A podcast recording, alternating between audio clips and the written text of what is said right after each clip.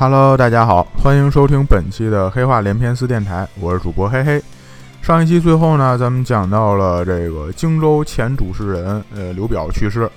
这个刘表去世了之后呢，他这个小老婆蔡氏连同他们家族的人一块儿，把刘表这个遗嘱给篡改了。然后他们弄的呢是废长立幼，立了这个蔡氏的小儿子叫刘琮为新任的荆州之主。同时还密不发丧，哎，这个刘表死了这消息呢，没告诉在江夏的这个大公子刘琦，也没告诉在新野的刘备。然后这个蔡氏的后一步计划就是打算投降这个即将率兵南下的曹操，哎，这个就是这所谓卖主求荣常规而且很典型的一个基本操作。结果这个半截儿呢，还是出了点事儿，哎，他们这边派出去给曹操送信儿的一个人叫宋忠。这个宋忠回来路上啊，在江边准备过河的时候，让二爷给逮着了。那二爷逮着之后呢，把衣服全扒光了，最后从这个裤裆里面把曹操回信给搜出来了。搜出来之后啊，连看这个信带审问宋忠，这个大概事儿就弄清楚了。赶紧又回了新野，汇报自己大哥，汇报刘备去。汇报完之后，刘备跟诸葛亮这边就开始商量后续的策略了，是吧？说这个咱们拿新野城抵御曹操，这肯定是打不过。一个小县城啊，几千来人，这么点地儿，这挡肯定挡不住人家几十万大兵。这个本来呢，还以为后面咱们有刘表给咱们那个能提供后续的支援，可是现在这个后台也倒了，那就只能靠自己了。这个诸葛亮还有一级这帮人的意思呢，就是咱们赶紧带兵到襄阳，是吧？杀了蔡氏和刘琮，咱们自己做这个荆州之主，拿荆州整个的兵力抵抗曹操，这事儿还有救。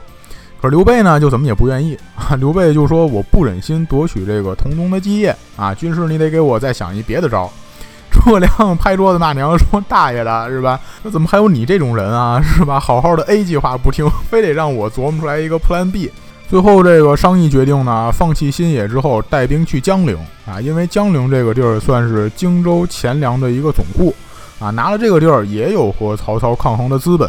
但是这个话说回来啊，你虽然是逃命，虽然是越快越好，但是也不能直接城一扔，是吧？卷个被窝就走，你总得有点这个阻击人家的策略。哎，所以诸葛亮在这儿呢，同时还想出来了阻击曹兵，暂时减缓其南下脚步的策略。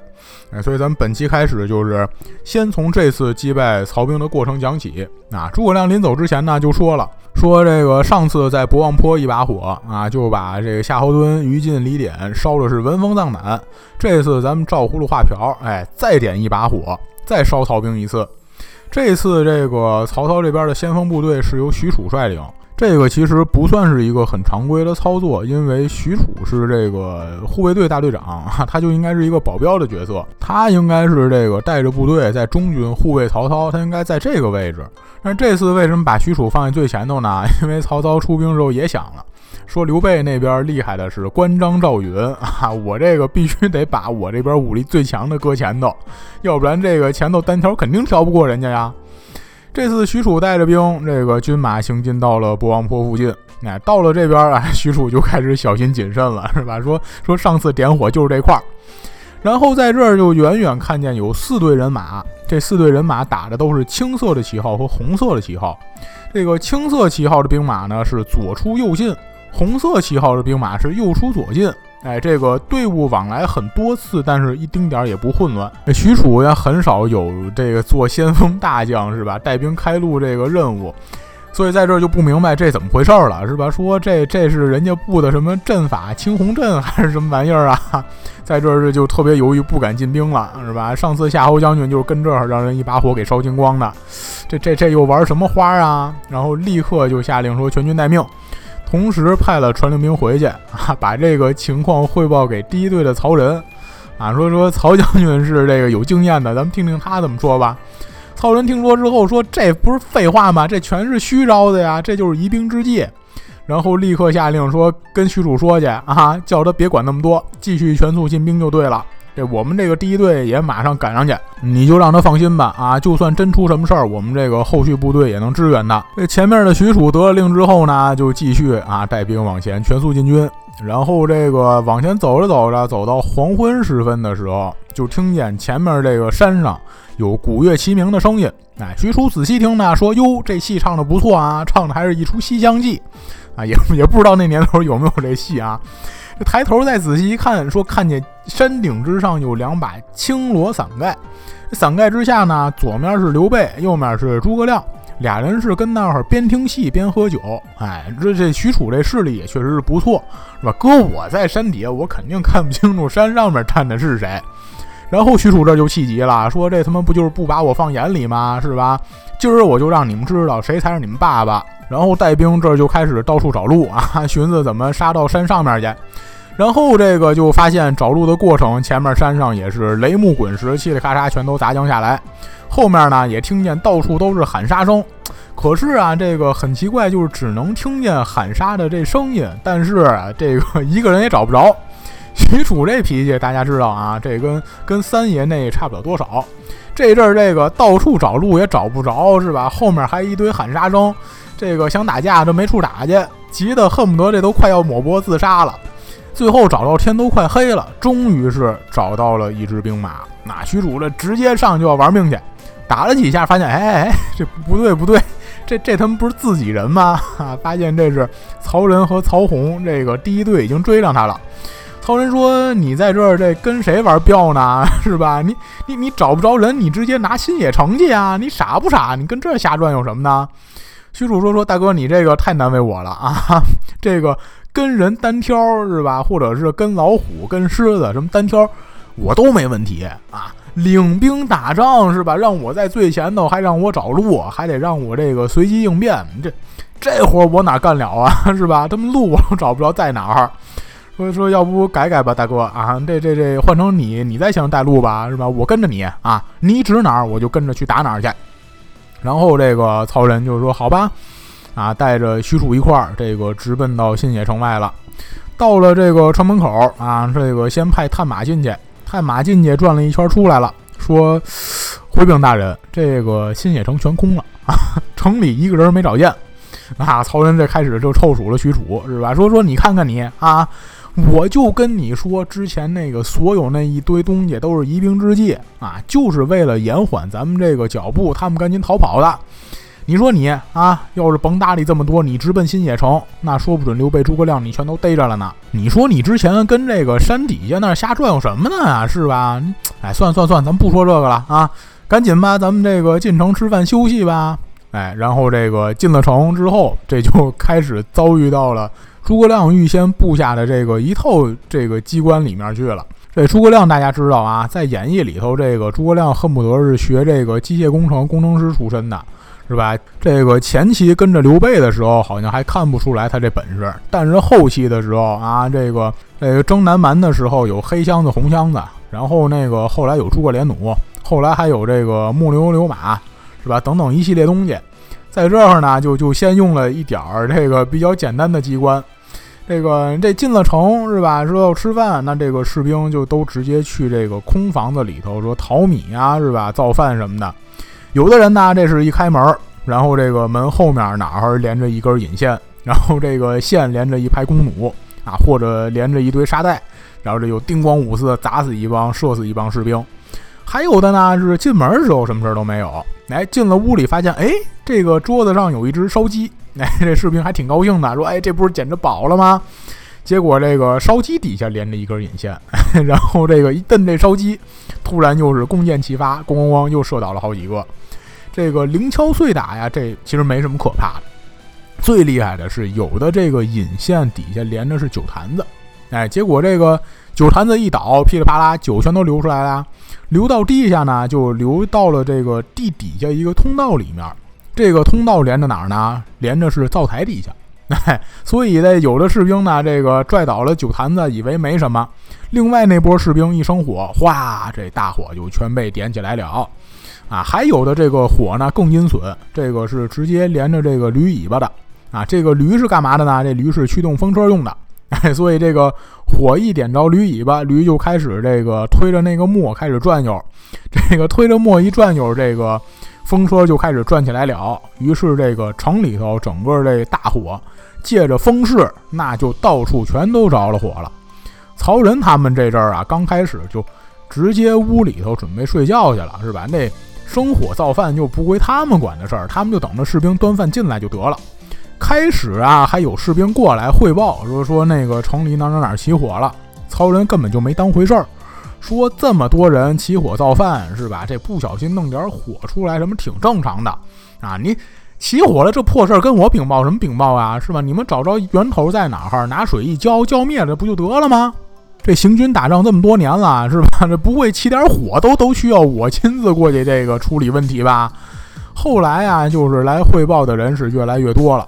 说禀报将军，这实在是他妈找不着源头了。将军，您要是再跟这儿不着急，一会儿该烧到您房子这儿了。曹仁这阵才有点醒过味儿来说：“哎，这个上次博望坡也是一把火，是吧？现在新也又起火，哎，这这事儿有点巧啊！这别再他妈又是中计了吧？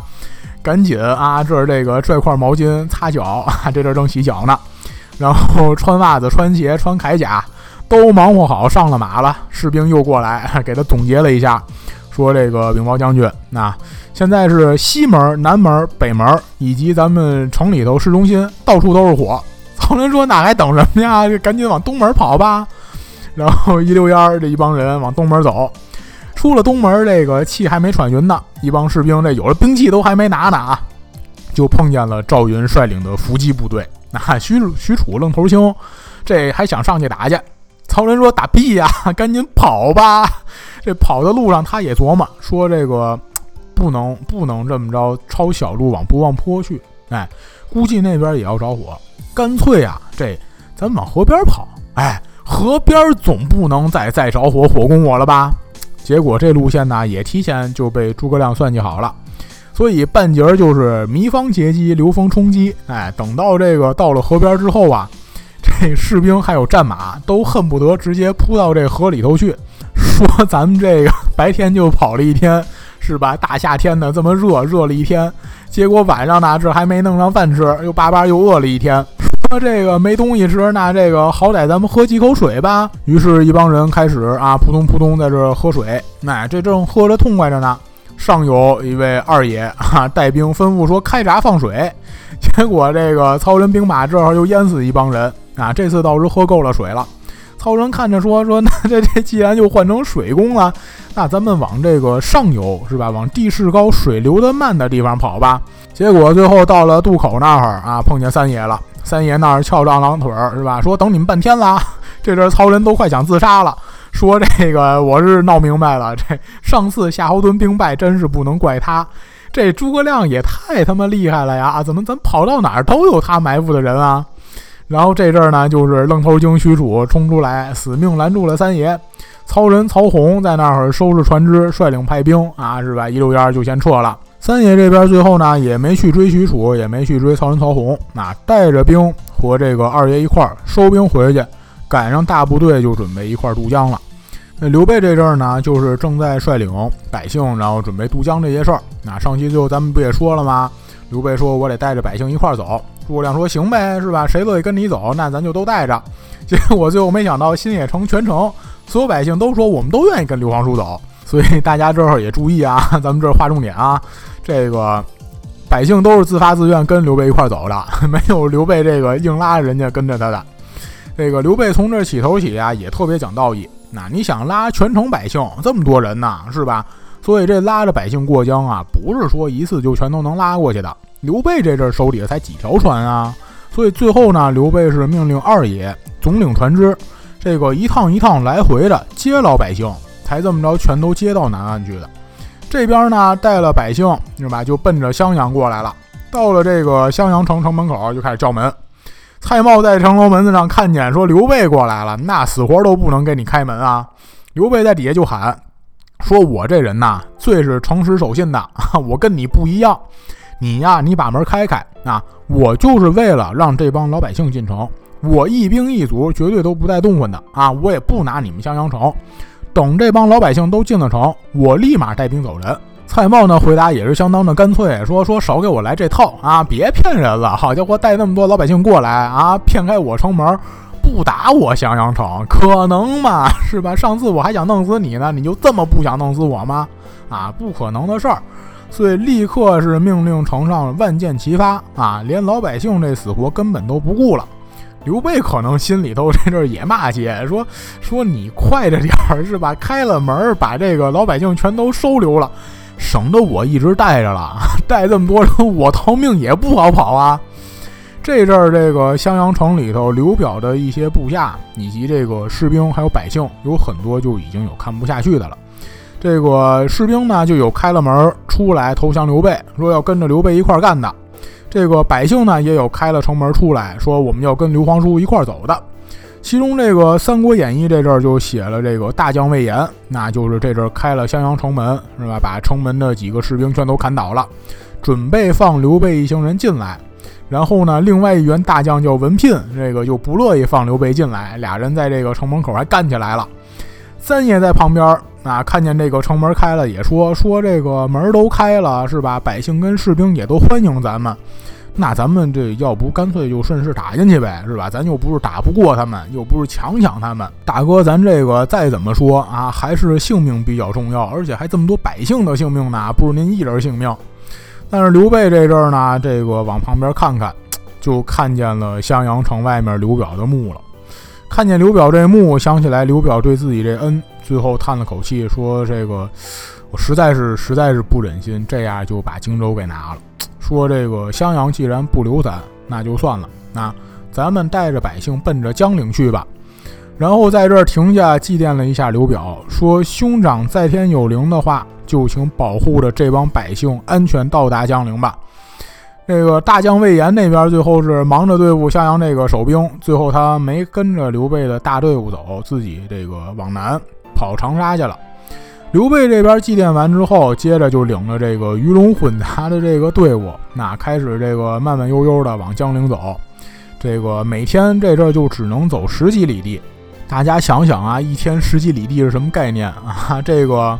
首先，这个魏晋的时候，一里地是多远？一里地是三百五十米啊。现在一里地不是五百米吗？那阵比这阵还短。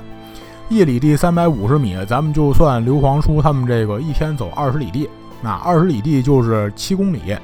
从天津到北京，我小时候记特别清楚，就是走高速公路的话是九十六公里啊。所以你要是从天津走到北京，沿那高速公路走的话，得走俩礼拜啊。大家就想想这到底是怎么样一速度啊？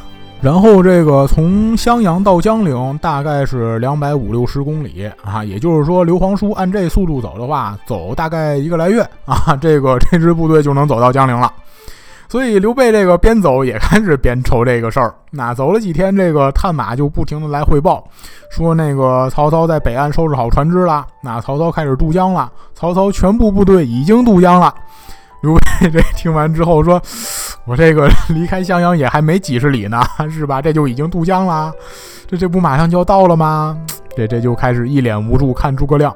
诸葛亮心里骂街了，说他们别看我了，哈哈，别看我了，大爷的！之前最早时候就跟你说了，是吧？刘表要把荆州让给你的时候，千万别说不啊，这就高高兴兴拿着挺好的，是吧？你不听啊，后来说别带百姓，你又不听。”后来让你去拿襄阳，你又不听，那这阵还他妈有什么办法呀？是吧？然后这个这阵还非常小心翼翼，先带点幻想的呀，建议着说，要不然咱们那个暂时啊，暂时就先别管百姓，咱们先暂时全力奔向江陵，拿了兵之后再说。刘备说：“这这哪成啊？这么多人自愿跟着我呢，是吧？我不忍心抛弃他们呀。军师，那哥你你狠得下来心吗？”诸葛亮心想：“我我当然狠得下来心了，是我这个说了也是白说。”想着说：“那就只能是这个尽人事听天命了呀，是吧？”然后呢，先分了一支部队出来，啊，说这个留部队留这么多部队在身边一点用都没有。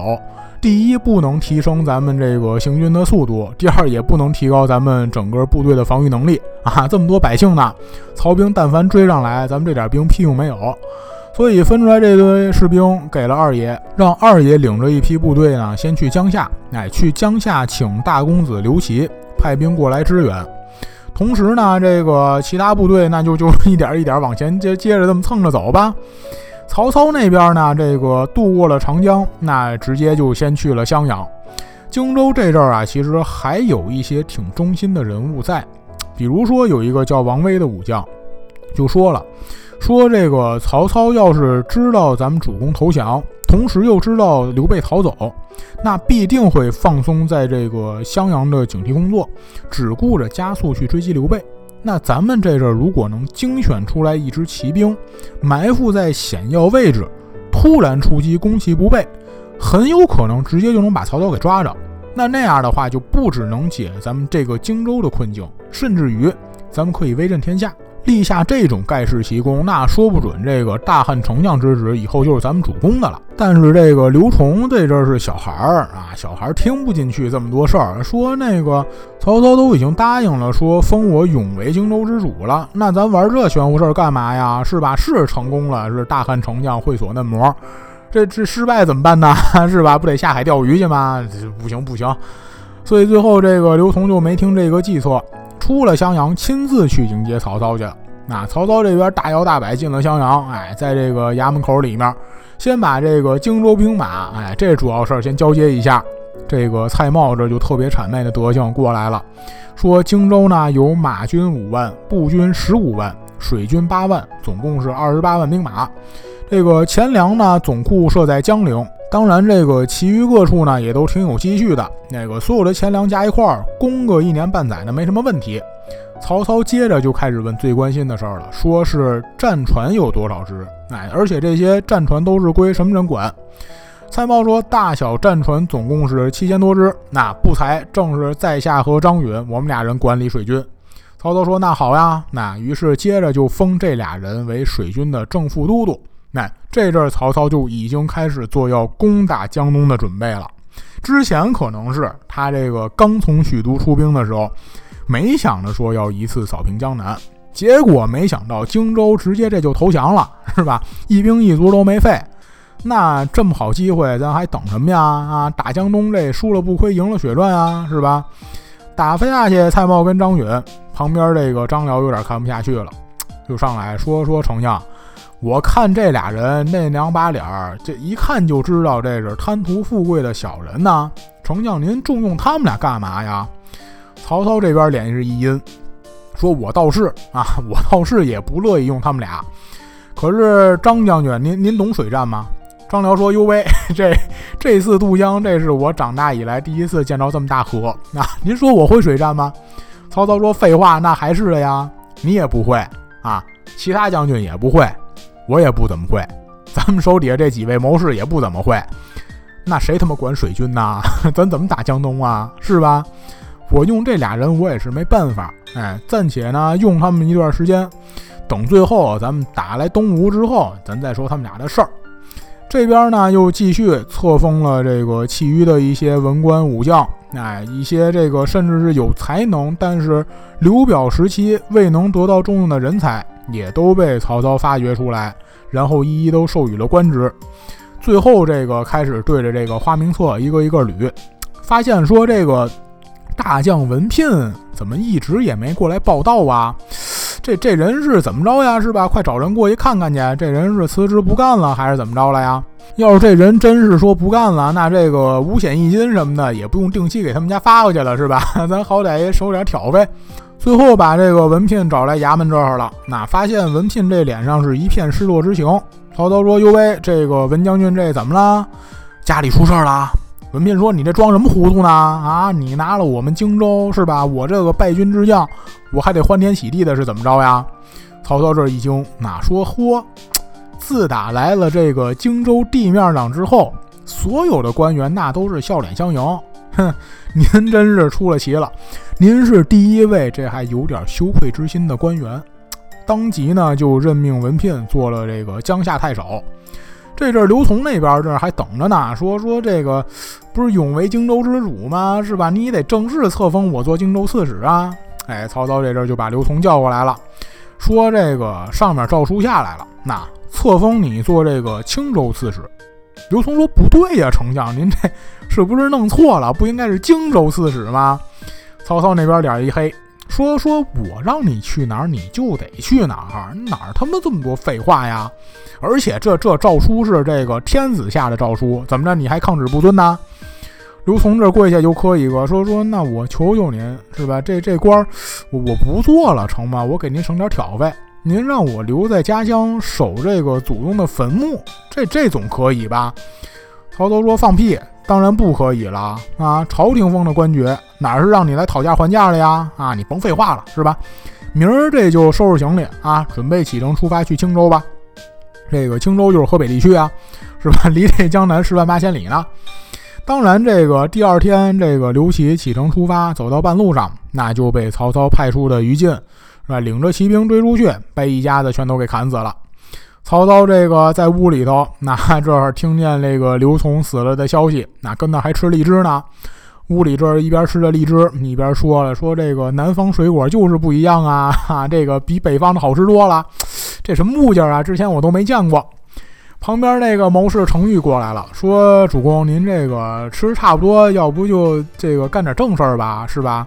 这这这刘备还没走远呢，干嘛不带兵追去呀？曹操这儿呢，边吃荔枝边说：“说追屁呀，是吧？这都他妈快一个月过去了，刘备人马早他妈到江陵了。你呀，你就让我在这儿，你让我再多歇两天啊！多歇这两天之后，咱们起大兵，咱们攻打江陵去。”程昱就说：“说大哥，你这是还没睡醒啊，还是这荔枝吃太多了，糖分把您这个脑子全给搅浆糊了呀？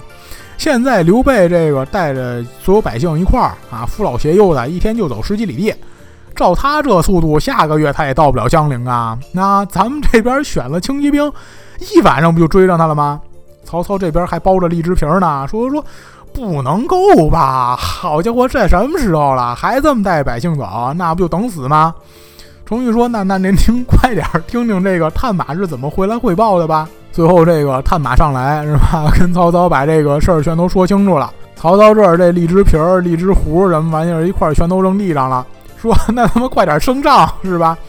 升了帐之后，就挑选了几员主将，然后命令这些主将立刻挑选轻骑兵五千人，一天一夜务必追上刘备。再说刘备这边呢，刘备这会儿走了二十多天是吧？发现这个二爷派出去之后，也没把援军请过来，开始又跟诸葛亮商量了，说军师这怎么回事啊？是吧？这怎么你不是派出去请援兵的吗？这救兵也没搬回来呀？诸葛亮那儿琢磨琢磨呢，说：“哎，兴许这个二爷说不中大公子，大公子也有点贪生怕死，不乐意来救咱们了。”刘备说：“那那不成吧？要不然这个军师您跑一趟吧，是吧？之前这个大公子这个不还向您请教计策来的吗？对吧？您这不还算是间接救了大公子一命吗？您要是带兵去请去，哎，兴许他就能过来了。”诸葛亮那儿呢，其实一方面挺不放心刘备的，另一方面也琢磨说，说真不一定我去就能给他叫过来啊，二爷去都叫不过来，我去管什么用啊？最后刘备这边也挺实诚的，说军师你留在这边也没什么用 啊，这个曹操大兵追过来，你说你拿一破扇子，你能杀死几个曹兵啊？是吧？你能跟几个曹兵大将打架呀？你不也都打不过吗？对吗？你在这儿不就跟我一块等死吗？那管屁用啊！你还是赶紧着啊！你你去江夏可能还能发挥你真正的作用，是吧？赶赶紧去请救兵去吧！诸葛亮说：“成吧，主公啊！既然你这话都说这么明白了，那我就带兵先先走一步了。”哎，于是最后这个诸葛亮也带兵先走了。所以最后刘备这边呢，就是子龙护着刘备的家眷，然后三爷在旁边护着刘备。像什么刘封、孟达、糜芳这帮人呢，就是护着所有的百姓，那就这么着慢慢的往江陵这蹭着。然后这个曹操这个骑兵一天一夜之后追到了。那等刘备这部队被曹兵追上之后，啊，之前这个表现一直非常伟大的刘备，终于这是是没办法了，这只能是是舍了百姓，然后自己带兵先跑了。啊，其实。其实这行为也挺正常的，是吧？刘备这哼是不能说说为了保护百姓，自己这会儿开始跟曹兵玩命吧，对吧？但即便是如此，那即便是如此，但就是之前刘皇叔这个携民渡江，然后一路不离不弃，而且心念刘表救恩啊，这一系列操作，那真是讲道义，真是真正英雄所为。这个最后这会儿放弃了襄阳，基本就等于这个放弃了荆州这一片地方。而且，如果不从上帝视角来看刘备最后放弃襄阳这举动的话，你能明白这他这时候其实放弃的不只是荆州，而是就把自己整个事业全都扔了，是吧？什么什么隆中对，什么这联吴抗曹，什么什么先取荆州后取川，什么什么三分天下全都不要了，是吧？我就护着我百姓，我就护着百姓，我就一门心思往江陵走。这就有有点这个绝望状态下这个破罐破摔那意思了。所以这个大家黑刘备啊，千万就不能黑说刘备演员是吧？刘备假仁假义。那你觉得刘皇叔这行为不合理？你觉得说这个情理上讲不通？你觉得逻辑上讲不通？那我觉得问题的根源那在于你没有刘备人家那心胸啊！你跟人家那境界差太多了，所以你理解不了人家。当然后面这个由于有了赤壁之战这个神奇大逆转，那么使得咱们这刘皇叔又多喘了几口气，同时呢还得以这个趁着曹操兵败。被迫回这个许都休养生息，这个荆南立足未稳的时候，他还趁乱这个抢了自己创业的根本，这个也算是有点这个阴差阳错之间啊，当初这个没昧着良心干坏事儿，自己这算是好人有好报吧。这个故事讲回来。那这个刘备这边被追上了，那就就只顾着自己先逃命了，是吧？刘备这这不很正常吗？当年吕布追他的时候也是徐州一扔，家小一扔；曹操追杀他的时候也是徐州整个一扔，什么二爷三爷一扔，是吧？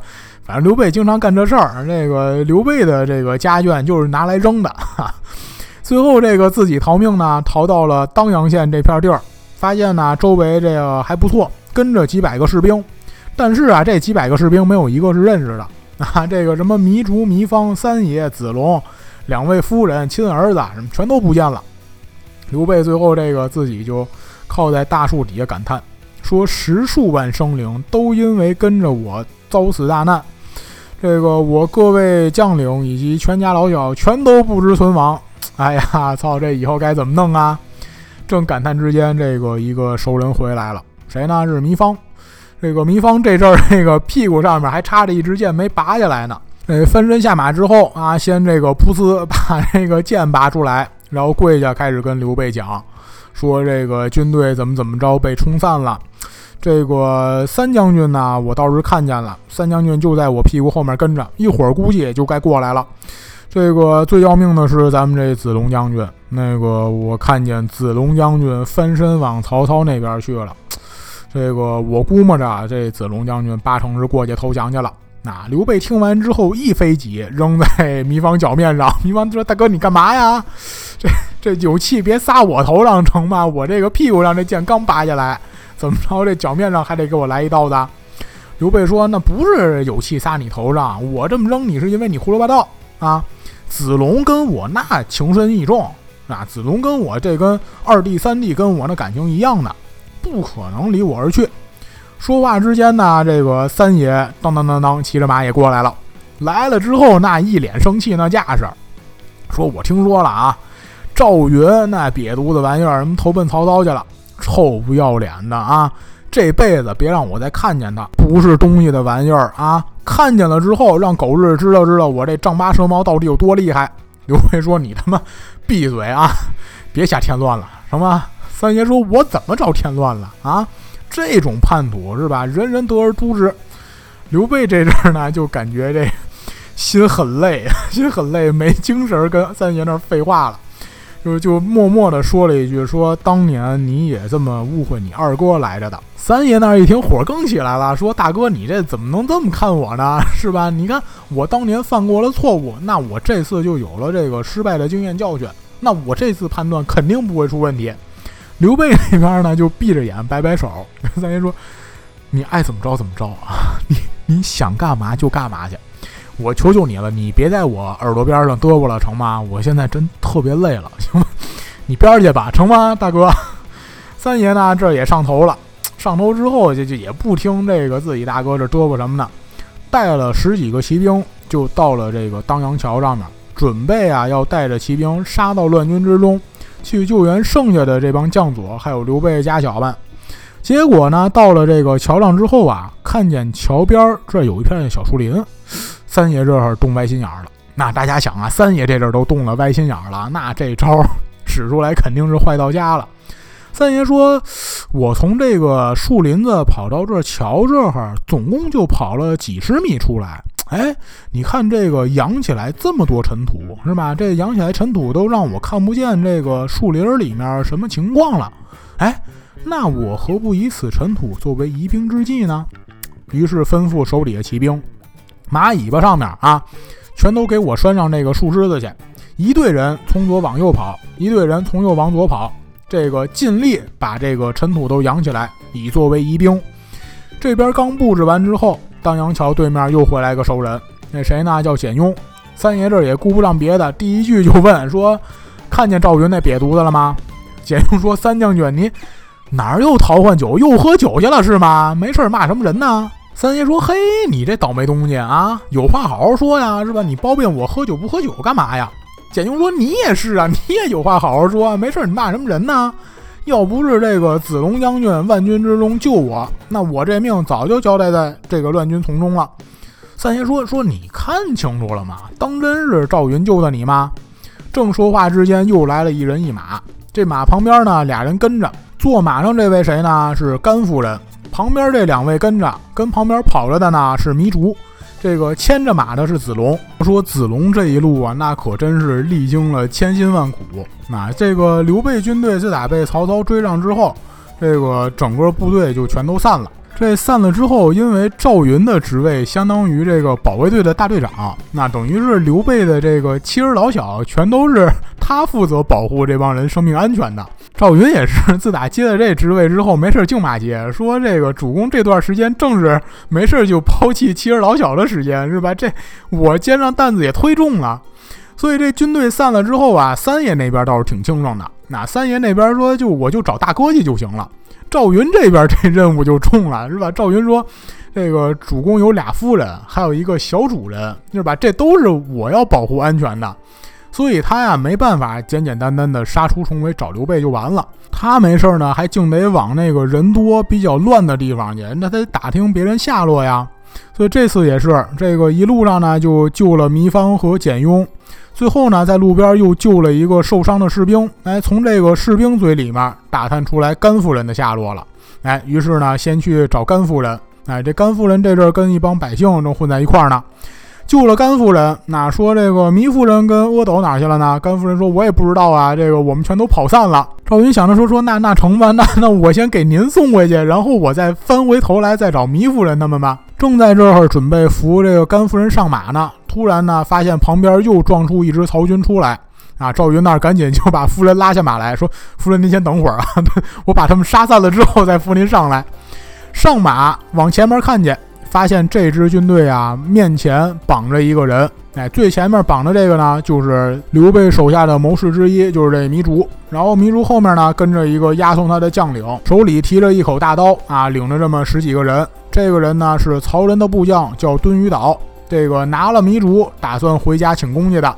赵云这看见之后呢，挺枪上马，大喝一声，那上去直取敦于岛。这个敦于岛抵挡不住，就一枪被赵云直接刺落在马下。这边救下来糜竺，然后呢，又把重新把甘夫人扶上自己这马，护着这俩人，这么着回的这个当阳桥之上。那三爷这阵儿才开始相信说赵云不是偷梨去了。那赵云这个分身是真是杀回去，是救这帮陷在乱军之中的将官以及刘备家眷去的。接着这帮人呢，就赶紧就问说这个主公哪儿呢？三爷指指后面说：“看见那个土最旺的那地儿了吗？啊，咱们主公就在那个这个土后面那个树林里头呢。啊，大家就赶紧去汇合去吧，我在这边断后。”子龙说：“说三哥，那个你可能得在这多等我一会儿。这个糜夫人跟咱们小公子都还没找见呢，我还得接着再回去找去。”于是立刻又是抄枪上马，这个翻身奔着乱军之中又冲回去了。那从这儿开始，子龙开始就进入了自己这个杀将模式。具体这杀将模式这一出都干了什么事儿呢？那就是咱们下期节目的主要内容了。好，本期的黑话连篇就讲到这里，感谢大家的收听。希望大家在听完我们的故事之后，都能有更好的心情去面对生活带来的难题。也希望大家继续支持。欲知后事如何，我们下期节目再见。